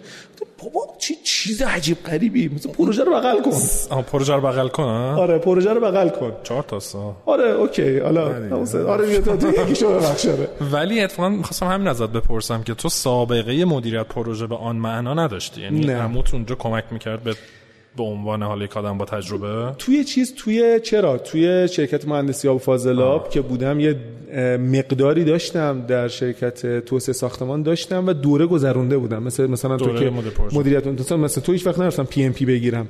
ولی چرا؟ یه مثلا این شکل نبود که دانش صفر داشته باشم. همیشه پاتون تو کفش شما صنایعی ها می‌کنین اصلا آخرش. خب مسئله اینه که کفش شما صنایعی خیلی بزرگه. آره یعنی هر کاری بکنید یه جوری به محدوده شما می‌رسه. خب. و دیگه نهایتا پس تحریم شد و شرکت جمع شد. آره شرکت جمع شد این فایده نداره. من بقیه اون شرکتی که داشتم نهایتا فروختم به همون مجموعه. اومدم بیرون. و عملا یه اگزیتی اتفاق افتاد که تجربه خوبی بود. یعنی مثلا برای خود من خیلی ویژه بود. جالبه بگم که من تا قبل از سال مثلا 94 95 اینا که وارد این بازی شدم تقریبا از مجموع مهارت های مالی که یاد گرفته بودم استفاده جدی نمی‌کردم جالب سوالم همین بود یعنی تو الان خب همه به عنوان به حال آدم حالا مالی چی سرمایه فلان میشناسنت ولی تو عملا سالهای خیلی کمیه که تو این حوزه focus کار کردم آره. و شاید اینجوری بگم که اولین تجربیات نوشتن جدی business plan business plan ی که قرار بود خودت پاشی بری اجرا بکنی توی همون مجموعه صبح فردا بود که داشتیم. و مجبور بودیم مثلا بشینیم واقعا تخمین بزنیم بعد عددا رو adjust بکنیم ببینیم چی میشه. آره بله که الان سر استارتاپ میاریم آره اون موقع سر خودمون میومد و تازه یاد می‌گرفتیم میفهمیدیم که چی و چه شکلی و چه شکلی باید این کار انجام بدیم خب. و دیگه نهایتا تا اونجا من مخصوصا از زمان فناپ درگیر کار استارتاپی بودم. از همون سال 95 هم با شتاب دهنده شریف کار می‌کردم. الانم عملا فکر می‌کنم تنها جایی که اسم من به شکل رسمی یه جا هست توی شتاب دهنده شریفه. به عنوان منتور و مشاور و اینا هیچ وقت هرچند من هیچ وقت به خودم نگفتم من منتورم. ولی به حضور طرز بکنم که هیچ وقت معیشتم از راه ارتباط با استارتاپ ها نمیگذشت توی همون بره هفته ای مثلا دو بار می‌رفتم شتاب دهنده شریف و مثلا به سری از استارتاپ های شتاب دهنده شریف مشاوره می‌دادم. استارتاپ هایی که الان مثلا خیلیشون بزرگ شدن مثلا مثل استاد سلام مثل نوار دیالوگ که البته اسم قبلی شدم نمیاد و فیل آره کردن نسل قدیمه. آره خیلی از اینها رو مثلا میشناختم و می‌دیدم و هنوزم ما خب هم دیگه دوست شد؟ این قد شد اینجا. بعد صبح فردا چیکار کردی؟ بعد صبح فردا من توی چیز بودم که آقا چیکار بکنیم و اینا. یکی از دوستانم بود که مثلا به نمایندگی از بانک سینا و بیمه سینا و لیزینگ سینا و به حال همه اینا که ته اسمشون سینا می‌خواستن CVC رو راه‌اندازی بکنن. قارچ سینا؟ نه قارچ سینا دیگه فرق می‌کنه خدا وکیلی اینا می‌خواستن این سی وی سی رو اندازی بکنن در حوزه fintech و مدتی بود دنبال مدیر عامل میگشتن فکر کرده بود من خیلی بلدم. و نهایتا مثلا اون موقع ما پادکست هم کار می‌کردیم دیگه. بله. مثلا اینکه من دارم میگم مربوط به سال 96 و ما تازه پادکست رو اندازی کرده شد. بودیم. آره به هر حال من تو رویدادا می‌رفتم داور بودم اتفاقا این دوستم رو توی مثلا یه رویدادی دیدم بعد از مدت ها خب، دیده خود استارت آکادمی هم آره خود استارت آکادمی هم موثر بود, بود استارت آکادمی 95 90 زمستون 94 بود. چهار آره که خوب شد گفتی استارت آکادمی مجموعه بود که آره. آره من بنیانگذاری کردم امید بود احسان طریقت ابوذر مهرمنش رضا قیابی و چند تا دوره با, مشارکت مؤسسه بهار ما برگزار کردیم. قرار بود که ام بی ای تخصصی استارتاپی بدیم که چه آره کار نکردیم. آره. یعنی الان من نگاه می‌کنم اینو چه کار عبثیه. هر شب فکر در اون زمان. حتی الان. یعنی الان مثلا ام بی ای استارتاپی بدی که چی؟ مثلا مثلا طرف پاشه بره ام بی ای بخونه و گرایش استارتاپی می‌تونه بره استارتاپ بزنه. گرش کارآفرینی الان وجود داره ولی درسته؟ فکر کنم دانشگاه تهران داره دیگه. دانشگاه تهران؟ حالا فوق لیسانس کارآفرینی داره. فوق آره. حالا خب؟ حالا. و به حضور شما عرض بکنم که اینا می‌خواستن این رو اندازی بکنن و از من دعوت کرد. یه دو تا اتفاق بامزه دیگه این وسط افتاد من اینو بگم. اینه که من تصمیم گرفتم تو دوره دکترای مدیریت شرکت کنم. تو این حد فاصل مثلا سال 93 94 اولا از یه جایی به بعد من توی برهه خیلی جدی داشتم اپلای می‌کردم برای خارج از کشور و هنوز هم مثلا 8 9 تا ادمیشن لتر دارم من از دانشگاه های خیلی خوب توی جاهای مختلف. از آمریکا هیچ وقت نداشتم ولی مثلا از کانادا فرانسه به حضور شما عرض بکنم چه رشته مدیریت عمدتا. مثلا من ادمیشن داشتم از یو بی سی برای دوره دکترای مدیریت. ولی نهایتا نرفتم. چرا؟ اینو من بعضی وقتا سر مثلا یه سری از کلاس هم میگم ماجراشو تعریف می‌کنم. یادمه که مثلا زمان دوره ام بی ای ما یه درسی داشتیم با مشتبه لشکر بلوکی عزیز یادم درس چی بود؟ اون موقع وایبر بود حتی هنوز تلگرام و اینام نیومده بود. یه از یه از این حکایت وایبریا اومد تعریف کرد برام مشتبه. گفت که مثلا یه بابایی بود داشت روزنامه می‌خوند. بعد بچهش اومد بهش گفت که بابا میای به من بازی بکنی. بابا حالشو نداشت و می‌خواست که مثلا بچه چیز بکنه. مثلا بچه رو سر خودش باز بکنه. این روزنامه رو برداشت دید که نقشه جهانه. مثلا قیچی برداشت. این قیچی رو مثلا اومد نقشه جهان رو پاره پاره کرد و مثل پازل داد بهش. گفت که هر وقت اینو درست کردی بیا من باید بازی می‌کنم. بعد بچه رفت دو دقیقه بعد برگشت. بعد دید که بابا دید که چقدر دو خوب درست کرده. گفت چجوری درست کردی؟ تو مگه نقشه جهان رو بلدی؟ بعد بچه گفت نقشه جهان چیه؟ من پشتشو درست کردم. پشتش چی بود؟ مثلا صورت یه آدم بود که می‌تونست. خیلی راحت درست بکنه. قشنگ مثلا از این حکایت های آموزنده و فلان و اینا. خب. بعد مجتبا گفت که شما یکی از مهمترین کارهایی که باید بکنید در مثلا فرض دارید که حل مسائل مدیریتی اینه که مسئله رو خودتون تعریف بکنید و دنبال حل کردن مسئله ای که دیگران. دیگران تعریف کردن نباشین. چون واقعا یکی از مهمترین اشتباهایی که ماها می‌کنیم اینه که فرآیند حل مسئله چیه؟ تو مثلا مسئله رو شناسایی می‌کنی بعد میری براش گزینه انتخاب می‌کنی گزینه رو ارزیابی می‌کنی یکشو انتخاب می‌کنی و غیره. خیلی وقتا ما اون کار سخت که تعریف مسئله رو انجام نمیدیم و مسئله رو بر اساس یکی از گزینه های موجود میایم طراحی می‌کنیم. مثلا من این مثالی که همیشه می‌زنم مهاجرته. مثلا خیلی وقت خیلی واقعا ممکنه که من نه مدافع مهاجرتم نه مخالف مهاجرتم. میگم هر کس هر تصمیم می‌خواد بعد بر زندگیش بتونه بگیره دیگه. ولی خیلی وقتا آدم مهاجرت می‌کنن به خاطر اینکه فکر می‌کنن دنبال زندگی بهترن و یکی از گزینه های زندگی بهتر مهاجرته. در حالی که این گزینه خیلی گزینه اتفاقا گرون و پردردسریه. خیلی هم های ریسک لزوما. خیلی هم های ریسک تو به عنوان آدمی که رفتی و برگشتی خیلی دقیق‌تر می‌تونی قضاوت بکنی. در حالی که این مسئله رو از ته سر حل کردن. یعنی اگر من به این نتیجه برسم که مسئلم مسئله زندگی بهتره باید یه سری گزینه توش تولید بکنم. حالا یکی از این گزینه ها واقعا ممکنه مهاجرت باشه و نهایتا به این جمع‌بندی برسم که OK این گزینه گزینه خوبیه که من بیام اجرا بکنم.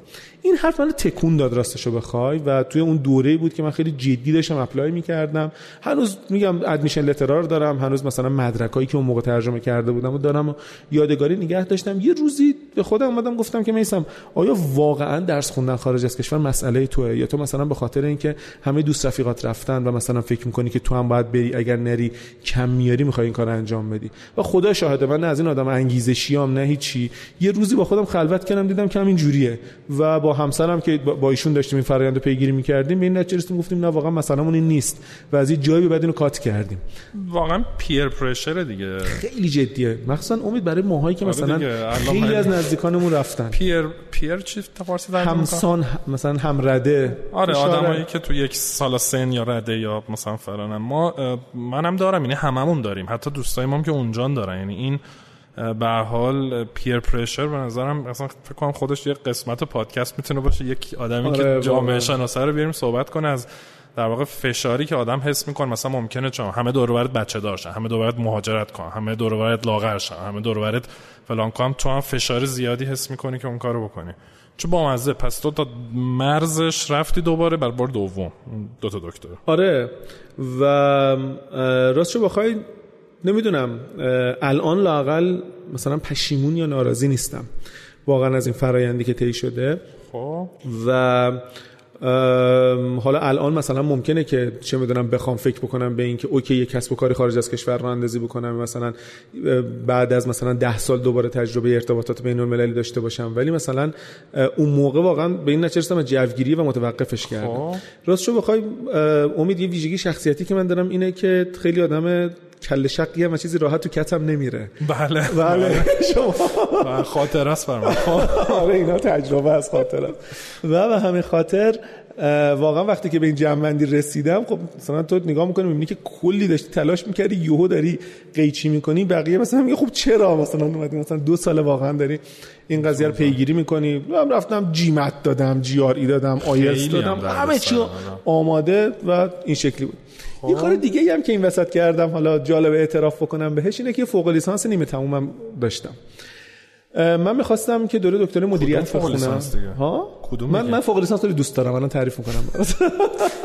الان اگر که خلاصه خانومم کتکم نزنه میرم فوق لیسانس مدیریت رسانه می‌خونم. خب آره. کلکسیون دوست داری آره فوق لیسانس دوست دارم. نه فوق لیسانس دوست دارم آره. خب. به حضور ترز بکنم که رفتم دو بار دکترای کارآفرینی شرکت کردم و هر دو بار مثلا رتبه های بالای آزمون کتبی آوردم. مثلا فرض بگیر سه و چهار و دو و این حرفا و مثلا می‌رفتم دانشگاه کارآفرینی دانشگاه تهران.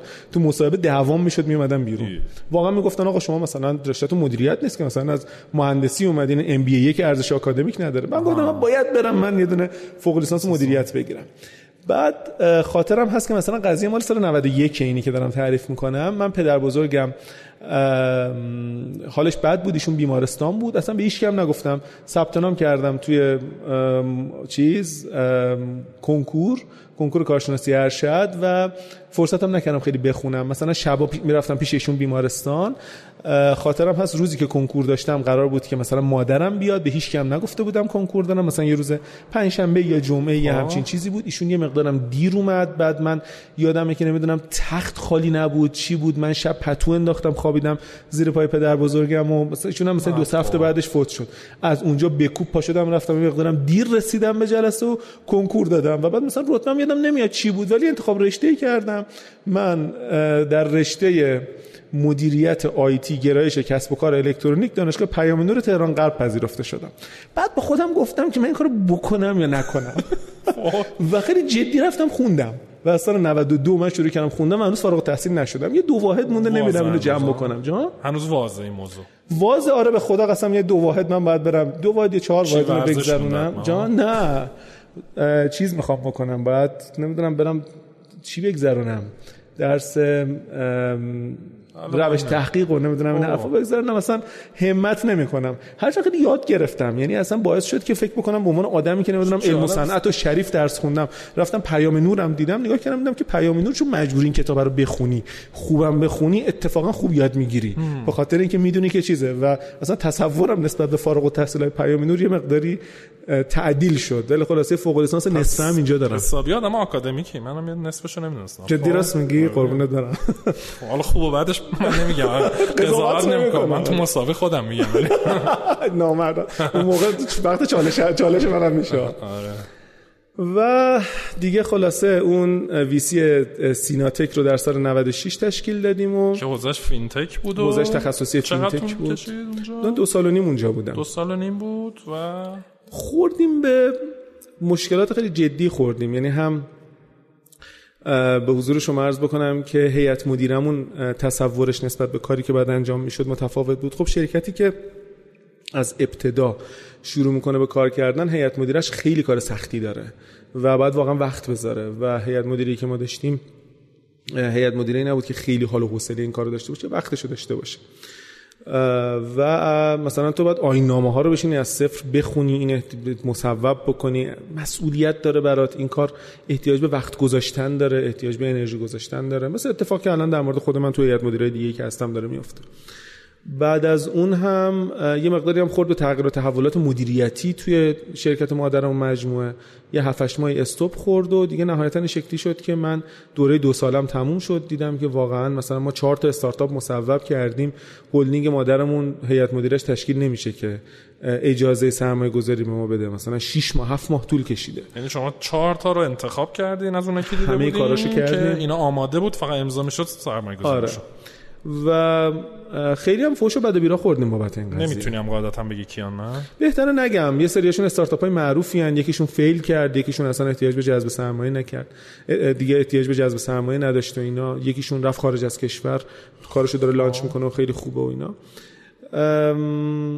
و خیلی به نظرم به ما یه مقدار ظلم شد اونجا به خاطر اینکه واقعا ما, ما کارمون انجام دادیم ولی گیر تصمیم یه دیگه افتادیم. و دیگه رسما پشت سرمون جلو بهمون می‌گفتن خب شما اگه ارزه داشتین بعد مثلا دو سال دو سال و نیم مثلا اینوست می‌کردین. خیلی بد بود خیلی بد بود. به خاطر اینکه واقعا ما کارمون کردیم یادم خیلی چالش شد آره خیلی چالش یادت دیگه مثلا قضیه سال 98 دیگه. بله. دیگه 23 بهمن 98 بود. من استعفامو داده بودم و جانشینم هم مشخص شده بود و همه چیزو تحویل دادم اومدم بیرون و خدافزی کردم که خورد اتفاقا به کرونا. و اون ویسیب هست یا پاشید؟ اسمش کماکان هست ولی خب کاری انجام نداده هنوز. خاطر اینکه کما اون ساختار واقعا نمیشه خیلی کار کرد. یعنی مثلا کار نوآورانه به اون شکل نمیشه کرد. برای یه سری کار کورپوریت میشه کرد که اونم احتیاج به برنامه ریزی های خودش و آدم های خاص خودش و اینا رو داره. که دیگه نهایتا هم یه سه چهار ماهی درگیر راه اندازی های مرتبط به نوآفرین بودیم.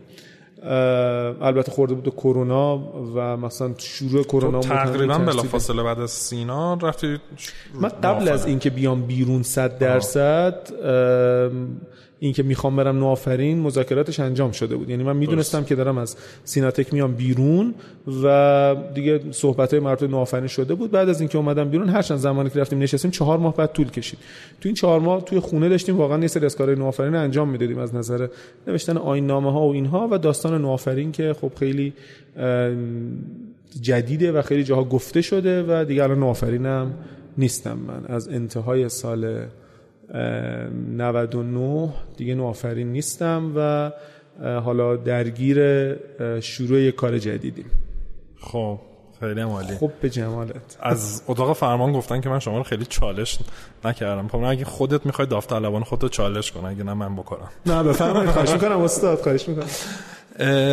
به من اول بگو که اگه برگردی عقب کجاهای زندگی تو تغییر می‌دید؟ این, این همه تصمیما و خیلی اتفاقا مسیر پیچیده ای داشتی آره. تا اینجا در اومدی. آیا مثلا زودتر می‌رفتی تو مالی؟ آیا مثلا تو چه می‌دونم سینا و آفرین نمی‌رفتی؟ چیکار می‌کردی؟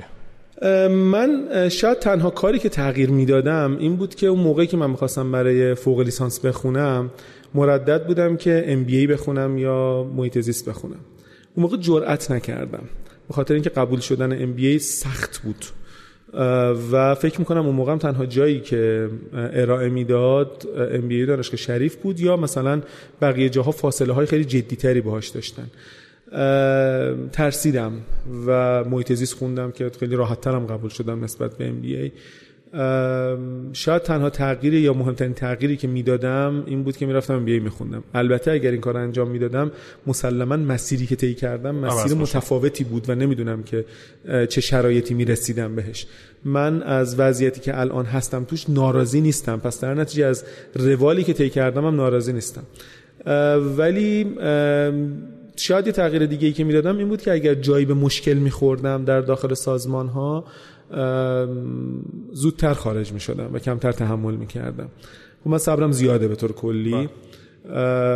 و بجز مثلا سیناتک که به یه علتی من ترجیح دادم که واقعا تا 120 درصد مطمئن نشدم به اینکه اینجا واقعا نمیشه کار کرد. موندم توش. بقیه جاها واقعا بعد زودتر مثلا می اومدم بیرون. یعنی شاید مثلا اون کاری که با وزارت بهداشت کردیم مثلا بعد زودتر جمعش می‌کردم. یا مثلا فناپ رو شاید منطقا این بود که مثلا هفت ماه هشت ماه قبل از چیزی که اومدم بیرون بعد می اومدم بیرون. خیلی جرئت نکردم حقیقتش. و یه مقداری فکر می‌کنم یه دو سه سالی این وسط ویست شده. ولی و الان یه مقدار جرأتم بیشتر نسبت به این قضیه. شاید شاید یه مقدارش به خاطر اینکه اعتماد به نفس بیشتری نسبت به خودم و تواناییام پیدا کردم. خیلی من آدم ریسک پذیری نیستم و البته این شکلی هم نیست که خیلی محافظ کار باشم. آره اون وسطی آره دقیقا اون وسط هم ولی خب قبلا این شکلی نبوده. یعنی مثلا درصد ریسک پذیریم خیلی کمتر بوده. یه چیزی هم همه ما در 60 ها داریم اونم آره بابا خیلی چیزا چیه کمالگرایی است. و این کمالگرایی پدرمون در آورده. ده 60 که علامه علی رفته تا تو شریف هم رفته که دیگه چی؟ آره. آره باریکلا. این کمالگرایی هم پدرمون در آورده. یه مقداری من مهار کردم این کمالگرایی رو و مثلا یه مقداری خودم هم راحت تر شدم. خودم یه ذره خوشحال ترم ولی از بیرون که من الان دارم نگاه می‌کنم خب تو الان مسیر مختلف رفتی الان رسیدی به یک جایی که حالا تو حوزه سرمایه گذاری و فینتک و مثلا اینا ویسی و اینا داری فعالیت می‌کنی. خودت مثلا اینطوری نبودی که اگه از مثلا خیلی قبل رفته بودی چی می‌شد؟ مثلا به جای اون تیکای رام آب فاضلاب و هلت و فلان یه ضرب از همون موقع می‌رفتی تو شرکت سرمایه گذاری و بورس و فلان اینا؟ ببین همین دو سه سالی که میگم این وسط ویست شده من تک تک تجربه هایی که داشتم توی این شرکت ها رو دوست دارم و فکر می‌کنم اگر که چیزی که الان هستم الان هستم کمک کرده بهم. ولی می‌تونست زودتر این تجربیات اتفاق بیفته. یعنی من اگر دو سه سال زودتر وارد این حوزه می‌شدم احتمالاً فشار کمتری رو تحمل می‌کردم و احتمالا وضعیتم بهتر و برای تو به نظرم networking خیلی کار کرده. تو مسیر شغلی الان نگاه می‌کنم اغلبش به حال بدون شک. آره دیگه بیشتر اون رفته من اغلب دعوت شدم به یه کار. تا به حال نشده که و اینو چجوری setup کرد یعنی یکی اینکه آدم خب یه network ی داره نه یکی همینه که به حال یه جوری به network ت سیگنال بدی که آقا من available م یا من این کارم به حال آدم میان دنبالت دیگه. ببین واقعیتش من دوست و خیلی دارم و تو networking به نظرم آدم نسبتا موفقیم. ولی در ارتباط برقرار کردن با بقیه در مورد اینکه آقا من سیگنال بدم که الان آزادم به شدت آدم خجالتیه. و روم نمیشه. یا مثلا بد می‌دونم انگار. که من که... دوستان همه سیگنال گرفتن. در حد مثلا فرض که چند هزار بار آره. میشه. آره. سیگنال گرفتن. آدم خجالتی هم واقعا تو این قضیه. جوری بود که اخیرا با یکی از دوستان مشترکمون داشتم مشورت می‌کردم. گفتم من به هر حال مثلا فرض بگی بخوام این سیگنالی بدم چیکار بکنم؟ گفتم سیگنال نمیده که آدم مثلا پا میشه میره فلان میگه که مثلا من کار من کار می‌خوام. مثلا این کار ازم برمیاد بگو چیکار بکنم. و خب تو به حال تو این سالا خصوصا کار freelance هم کردی و می‌کنی آموزش و مشاوره و کارگاه و این ور و اون ور و فلان این داستانا. یه مقایسه ای بکن بین همه اینها یعنی کار حالا freelance و شخصی یا آموزش و مشاوره کار کردن تو شرکت کوچیک در دوازده نفره ای که راه انداختی کار کردن توی شاید یه شرکت بزرگی مثل فناپ یا مثلا نوآفرینی که مثلا راه انداختی مدیر عاملش بودید به یه جای رسیده. اینا رو چجوری مقایسه عاملش نبودم دیگه. سیناتک. سیناتک ببین تو حوزه freelancer ی که وقتی که تو هستی که من اصلا کلا نباید بیام حرف بزنم تو رو ببینم. یعنی point of view تو رو ببینم. چرا؟ مثلا چرا الان الانی که می‌تونی تصمیم بگیری چرا نمیری کلا freelancer شی یا مثلا چم ترجیحت اینه که آیا بری توی شرکت خیلی بزرگ یا نه؟ یه شرکتی دوباره راه بندازی ببین راستشو بخوای من یه مقداری الان که خدمت شما نشستم در خورداد سال 1400 از کار کردن در ساختارهای دولتی و شبه دولتی خسته شدم. خدا رو شکر خب. و خیلی خدا رو شکر میگم چون دودش تو چشم منم میاد. دوستان توجه کن. خب. سابقه کاری من خیلی این شکلی نبود یعنی من قسمت عمده کاری که انجام دادم واقعا توی شرکت های خصوصی بوده و روحیم روحیه مثلا فرض کار کردن خصوصیه. و کار کردن تو این شرکت های دولتی شبه دولتی یه مقدار سخت میاد برام. هرچند فکر می‌کنم تجربه خیلی خوبی بود به خاطر اینکه چیزایی فهمیدم. یعنی من فهمیدم که خیلی وقتا چرا مثلا ما فکر می‌کنیم که یه اتفاقی تو مملکت نمیفته یا کند میفته چرا این اتفاق میفته قشنگ با گوشت و پوست و خون و آره، استخون درک کردم که چی میشه که واقعا مثلا یه کاری نصف کار رها میشه یا به نتیجه نمی‌رسه. یه مقدارش برمیگرده به اینکه خب من متأهلم به حضور شما عرض دو تا بچه دارم. اینا مخارج دارن قشنگ و یه مقدار این ریسک پذیری رو کم می‌کنه. بله. یعنی مثلا من مثل اون دوره ای نیست که مثلا فرض بگی که متأهل بودم همراه با همسرم و مثلا فرض بگی درآمد نداشتم یه جوری مسئله رو می‌رفتیم حل می‌کردیم. موقعی که دوستان می‌گفت که رژیم پروتئینه رو میریم خونه این مامان رژیم ویتامینه رو میریم خونه این مامان. یه شب در میون مثلا میریم. نه بچه مثلا خرج داره. این ریسک پذیری مقدار کم می‌کنه. هرچند به حضور شما عرض بکنم که واقعا با برنامه ریزی میشه کارایی انجام داد. خب من مشاورات خیلی جدی دارم میدم مخصوصا از ابتدای سال 99 یا از ابتدای یا مثلا از اواسط 98 خیلی جدی مشاوره دادم و نتیجهش رو دیدم هم از نظر توسعه شبکه هم از نظر رشد رو دارم می‌بینم الان. که چه اتفاقی میفته تو راه که داشتیم میومدیم صحبت کردم با صحبت کردیم ازت مشورت گرفتم. مثلا خب الان یه سری استارتاپ خارج از کشورن که من دارم بهشون مشاوره میدم. این مثلا قشنگ اچیومنتی بوده که مدت طولانی منتظر بودم که مثلا بهش برسم و unlock شده واقعا. تدریس هم همینطور. به قول یه دوستی به من می‌گفته وقتی درس میدی چشات برق می‌زنه. تدریس همیشه خیلی دوست داشتم و خیلی جدیه برام. یعنی مثلا من نمی‌دونم چند بار اصول سرمایه گذاری درس دادم چند بار business model درس دادم. اکسل و اکسل اتفاقا خیلی درس ندادم امید. حالا ما زیاد دیدیم برها ولی هیچ خسته نمیشم مثلا از درس دادن اینا. آره واقعا لذت می‌برم. از این اتفاق که افتاده من این تیپی هم یعنی مثلا فکر می‌کنم که مقدار سطح ریسک پذیریم جوری نیست که بخوام 100 درصد برم freelancer کار ولی ترکیبش رو دوست داریم. این مدت هم من دیدم بیشتر رو ترکیبش آره آره آره. ریسک عمومی زندگی رو کم می‌کنه. و یه در واقع حالا به رسم مسابقه خودمون برگردیم رو شخص خودت زندگی روزت چجوری میگذره؟ مثلا صبح کی با میشی؟ چیکار می‌کنی؟ بچه میشه؟ مثلا ورزش نمی‌کنی؟ بعد ورزش نه می‌کنم اتفاقا. ببین نمی‌دونم حالا چقدر ممکن جذاب باشه برای شنونده ها. من روزایی که مثلا تا قبل از کرونا مثلا فرض بگیر که ایامی که مثلا توی نافری می‌رفتیم سر کار من معمولا روزم این شکلیه که اگر جلسه صبح کلی سر نداشته باشم خیلی من از جلسه مثلا صبح زود فراریم.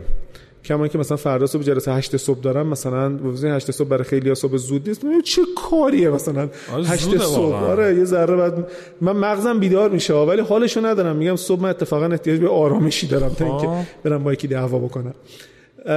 ولی معمولا من این شکلیه که از مثلا فرض بگی که معمولا ساعت 9 اینا سر کارم. از سال 92 به این سمتم حقوقی که گرفتم به جز یک برهه خیلی کوتاه حقوق بر اساس ساعت کاریم نبوده مسئولیتی بوده. و همیشه هم طی کردم اینو. من وقتمو نمیفروشم. اصلا بدم میاد به اینکه بگم آخر ما بگم آقا اینقدر کار کردی اینقدر کار نکردی. یه سری KPI ست می‌کنیم و میریم. یه عده پذیرفتن یه عده نپذیرفتن دعوامون شد آخرش.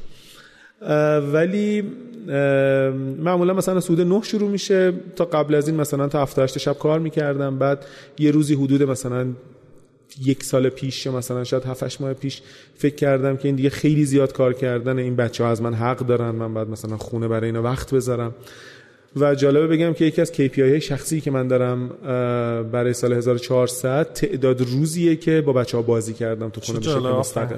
شب به شب یه notification میاد برام رو موبایلم با اپلیکیشنی که دارم که با بچه ها بازی کردی یا نه. راضی ام ازت. قربونت. شنبه به شنبه من چک می‌کنم و مثلا توی اون نمودار پیشرفت پروژه شخصی خودم که دارم قشنگ یه درصد قابل توجهی دارم. مثلا 6 درصدش تقریبا اینه که تو چقدر واقعا برای بچه‌ها وقت گذاشتی؟ چون یه ایامی که دیگه تکرار نمیشه. اینا بعد میرم مدرسه و بعد میرم تو یه برنامه کلانی داره که عالمه KPI میانگی وزن می‌گیره. اکسل رو اگه میشه من یه برنامه کلانی دارم. جالب بگم یه سری برنامه کلان 5 ساله دارم من که الان دو سالش گذشته.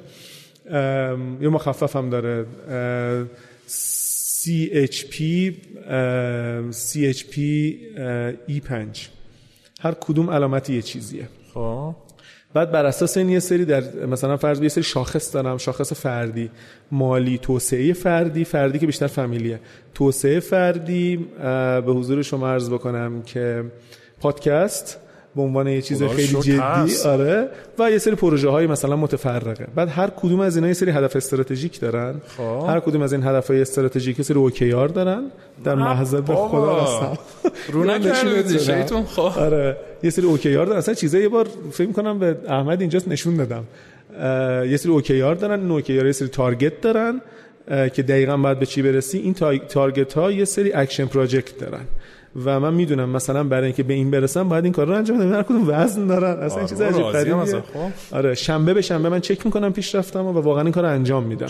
یعنی و قبلا هم این شکلی نبودم. یعنی تقریبا مثلا از اواسط سال 98 این شکلی شدم. 99 خیلی جدی تر گرفتم و 1400 این شکلیه که واقعا مثلا متعهدم و مثلا اگر که کاریو ببینم که در راستای اهداف استراتژیک نیست واقعا سراغش نمیرم انجام نمیدم و, و مثلا اون تسک رو کیل می‌کنم. حتی اگر که انجام دادنش اه، خیلی راحت باشه و برام. دیگه از این کارا حالا تو دیگه من ازت نپرسم دیگه توسعه فردی ابزار یا کار این مدلی دیگه چه چیکار می‌کنی ببین به حضور شما عرض بکنم که حوزه هایی که مثلا به مثال بزنم حوزه هایی که در سال 1400 اه، من نیاز دارم که یاد بگیرم و لیست کردم و می‌دونم چی هست. خب. مثلا فرض بگیر که مثال بزنم. در حوزه PE private equity که مثلا فرض بگیر که اعمه بر حوزه VC و مثلا به هر کاری که ما داریم کار می‌کنیم فلان مطلب من خوب نفهمیدم. می‌دونم که باید برم اینو بخونم. اینو بخونم. نوشتم توی اون action project که باید بری اینو بخونی ام، این شکلی نیست که مثلا لیست کتاب مشخص کرده باشم این action project OKR اینا تو چی نگه می‌داری؟ اکسل یا؟ من آره یه Google sheet ه فی‌الواقع که آنلاین هر کدوم وزن توی داره. Trello مرلو نیست.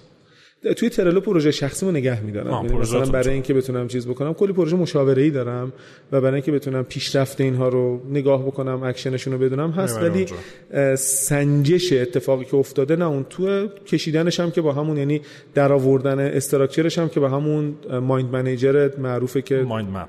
mind map آره که نرم افزارش Mind Manager آره نرم افزار mind map آره. شرکت mind map نرم افزارش Mind Manager ه که خلاصه تو اون در آوردم و بعد قشنگ یه سه چهار روز full time وقت گذاشتم. تو واقعا تو همین عید بود که به خاطر کرونا خوراک مدام نمی‌تونست بره. آره اینو آوردمش توی Google Sheet وزن دادم فرمول دادم. جالب بگم حالا با وجودی که وقت تموم شده من پیش بینی درآمدیم خیلی دقیقه. یعنی مثلا من می‌دونم که در این شش حوزه در پایان سال می‌خوام به چه تارگتی برسم و هر درآمدی که مثلا دارم خب به مشاوره میدم تدریس میدم حقوق ممکنه جایی بگیرم نمی‌دونم این حرفا اینا رو وارد می‌کنم و ثبت هزینه هام هم خیلی دقیقه. به در مثلا با دقت 100 تا تک تومانی دارم اینو. آدم لاگ بندازی. اصفهانی دیگه. اصفهانی پیش از این آدم. لاگ بندازی هم من. یعنی واقعا مثلا می‌دونم که چه شکلیه. ورزش و اینا خیلی جدی نبوده برام. مخصوصا توی نوآفرین که خیلی سنم شلوغ بود واقعا نمی‌رسیدم این کار انجام بدم. ولی از اول سال نگاه کردم دیدم که من از اول سال 1400 با وجود اینکه افزایش وزن یه کاهش وزن خیلی خوبی داشتم مثلا فرض بگیر که توی این حد فاصله 98 تا 99 دوباره نزدیک مثلا 10 کیلو وزنم رفته بالا. دوباره دارم سعی می‌کنم برگردونم. این مقداری آره. مسئله سلامت جسمی برام جدیتر شده. اصلا احساس می‌کنم که در آستانه 40 سالگی به بدنم باید بیشتر برسم. و اون رو هم سعی می‌کنم با پیاده روی ورزش های سبک نمی‌دونم این ورزش های حوازی ساده توی خونه و البته با کنترل چیز و این حرفا انجام بدم و این شکلیه. م، برای کنترل تسکام قبلا از چیز استفاده می‌کردم تو دویست ولی امکاناتی که می‌خواستم رو بهم نمی‌داد Todoist مثلا احتیاج داشتم آلارم بده بعد مثلا نسخه premium ش بود بعد premium ش خیلی گرون در میومد برام نمیارزید برام نه اینکه بگم گرون در میاد. اخیرا سویچ کردم به TickTick بسیار عالیه. TickTick؟ TickTick. و هم نسخه وب داره هم اپلیکیشن داره. آلارم میده بهت می‌تونی نمی‌دونم tag تعریف بکنی می‌تونی sub project تعریف کنی چه اصلا دلم واسه ما آلارمه میسوزه؟ هی می‌زنه که میستم این کارا رو بکنه خیلی نامردی. خیلی نامردی. نه خیلی نامردی. حال راجب داد super power هم حرف نزدم. آره super power تون رو نکن. آره. خب. خلاصه این شکلیه و فکر می‌کنم که یه مقداری دیگه خیلی وقت نداریم برای اینکه هر آره چیزو بگو اون کلیشه آخر رو بگو. توصیت برای جوونا چیه؟ این همه مهمون داشتیم. یه چیزی باید بگی که اونایش کم نگفتن این هم ببین. چالش های واحدی. آقای واحدی چالش آره چالش. چالش اتفاق افتاد. من توصیه من کوچکتر از اونم که توصیه داشته باشم این حرفا ام، ولی یعنی خصوصا اینکه اگر تو خودت برگشت مثلا برگردی عقب یعنی کسی که الان ده سال عقب تره 20 سال عقب تره بهش میگی چی کارا بکنه یا چی کارا نکنه. ببین یه حرفیه که اتفاقا کلیشه‌ای می‌زنن ولی الان من توی این سنم و بعد از این همه این ور ور رفتن و الانم در آستان بحران 40 سالگی و این حرفا کلیشه داشت- می‌کنه آره نه خیلی فکر می‌کنم حرف درستیه. اونم اینه که آدم ها واقعا از کارهایی که نکردن بیشتر پشیمون میشن تا کارهایی که کردن. بله. ببین مثلا پادکست رو نگاه کن ببین ما همین الان امروز اگر که پادکست رو متوقف بکنیم من لاقل پشیمون نیستم از کاری که انجام دادیم و تو هم پشیمون نیستی. ما مجموع سختی ها دردسرها هزینه های مالی و زمانی و انرژی که برای توسعه پادکست گذاشتیم و جو... هیچ کس مثل من تو نمی‌دونه. همراه های خیلی خوبی داشتیم. و دوستانی که الان تعداد زیادشون داخل سالن نشستن. ولی من پشیمون نیستم به خاطر اینکه فکر می‌کنم که یه تأثیری گذاشتیم. و خب اگر که مثلا ما میترسیدیم که این کار انجام بدیم احتمال داشتیم مثلا بعدا پشیمون بشیم. خب. من الان از کارهایی که نکردم پشیمونم نه کاری که کردم. مثلا همین که زودتر باید می‌رفتم من ام بی رو اونجا میخوندم. من باید جرئت می‌کردم اگر که شریک خوبی نداشتم در اون شرکت فلانی که داشتیم در حوزه محتوا باید جرئت می‌کردم شریکه رو عوض می‌کردم. به حضور شما عرض بکنم که از نظر مالی هر جا من ریسک کردم نتیجه گرفتم. یه روزی بود یه قرون پول من تو جیبم نداشتم کارم نداشتم. بچه هم داشت به دنیا می اومد تصمیم گرفتم مثلا یه ماشینی رو بخرم که تقریبا یک پنجم پولشو داشتم. و مثلا رفتم کار انجام دادم و مثلا بعد خب خیلی اتفاق خوبی بود. یعنی مثلا حالا ریسک مالی خیلی عجیب غریبی نبود ولی مثلا با توجه به روحیه اون موقع من خیلی چیز سنگینی بود. یا میگم توی زندگی شخصیم مثال های به شدت متعدد و متنوعی دارم. برای اینکه جاهایی که کاری انجام ندادم بیشتر پشیمون شدم. تا جایی, جایی که کار انجام دادم. و راستش بخوای خیلی هم دلی تصمیم گرفتم. یعنی درسته که فکر کردم فکر کردم فکر کردم. من آدم منطقی ام ما تو تعامل با هم دیگه می‌بینیم جفتمون. جهان بینیمون شبیه هم نسبت به موضوع. ولی تهش تصمیمی که می‌خوام بگیرم معمولا تصمیم دلیه رو میام می‌گیرم. و بازم تکرار می‌کنم که اگر فکر می‌کنید یه کاری درسته و روش فکر کردید برید انجام بدید. بعد مثلا فرصت از دست میره. من این شانس رو داشتم که در حد فاصله بین 20 تا 30 سالگیم یا مثلا حالا بیشتر از 30 مثلا تا 32 سه سالگیم خیلی کار عوض کردم و خیلی شماتت می‌شدم به عنوان آدمی که داره از این شاخه به اون شاخه میپره مثل گنجیشک. ولی راستشو بخوای من الان واقعا اعتقاد ندارم. یه موقعی مثلا اگه جایی می‌رفتم مصاحبه می‌گفتن آقا شما چرا انقدر از این شاخه به اون شاخه پریدی؟ و الان اگر که ازم بپرسم میگم این قدرت منه. این super power super power میشه این مهمترین توانایی منه به خاطر اینکه من n تا سازمان دیدم. از مثلا استارتاپ کوچیکی که چی نداره نمی‌دونم تا مثلا شرکت چند هزار نفره تا سازمان دولتی تا نمی‌دونم چی از هر کدوم از اینا چیزی برداشتم. مثلا تو هر کدومم یه دو سالی بودم یه مثلا gain ی داشتم نهایتا. از این پشیمون نیستم من و واقعا مخصوصا مثلا با آدم 20 چند ساله توصیه می‌کنم که تا می‌تونید تجربه کنید تجربه کنید و به طور خاص این حرفی که دارم می‌زنم تو صلاحیتت بیشتره که بزنی ولی من با توجه به مثلا اون تجربه کوتاهی که داشتم در زمینه کار کردن با خارج از کشور و کار کردن در خارج از کشور میگم بدون شک حتی اگر می‌خواید مهاجرت نکنید و در ایران بمونید یک بازه زمانی دو تا سه ساله کار کردن در خارج از ایران و یا تحصیل کردن یا, تعامل کردن اصلا جهان بینیتون. رو به طور کل عوض می‌کنه و اصلا شما رو به یک لیگ دیگه منتقل می‌کنه. شک نکنید. من الان هم اگر که بتونم فکر می‌کنم که مثلا دوست دارم مثلا برم دوباره دو سه سال خارج از ایران کار بکنم به خاطر اینکه فکر می‌کنم نیاز دارم که یه ذره تو این زمینه ریفرش بشه خب خیلی هم عالی. بس دیگه بیشتر به گوش دوستان فشار, فشار نیاریم. این شد از قسمت 20 و قسمت 20 این 20 بود. 20 بود. همیشه همیشه من اشتباه من میگم. امکان نداره. و قسمت 21 که برعکس این مصاحبه است و میسان بخواد انتقامش رو بگیره. چشاش استاد چشاش داره در میاد رو. هفته دیگه همینجا که اینو میشنوین. خواهین شنید مرسی که بهمون گوش کردین. خداحافظ. خدا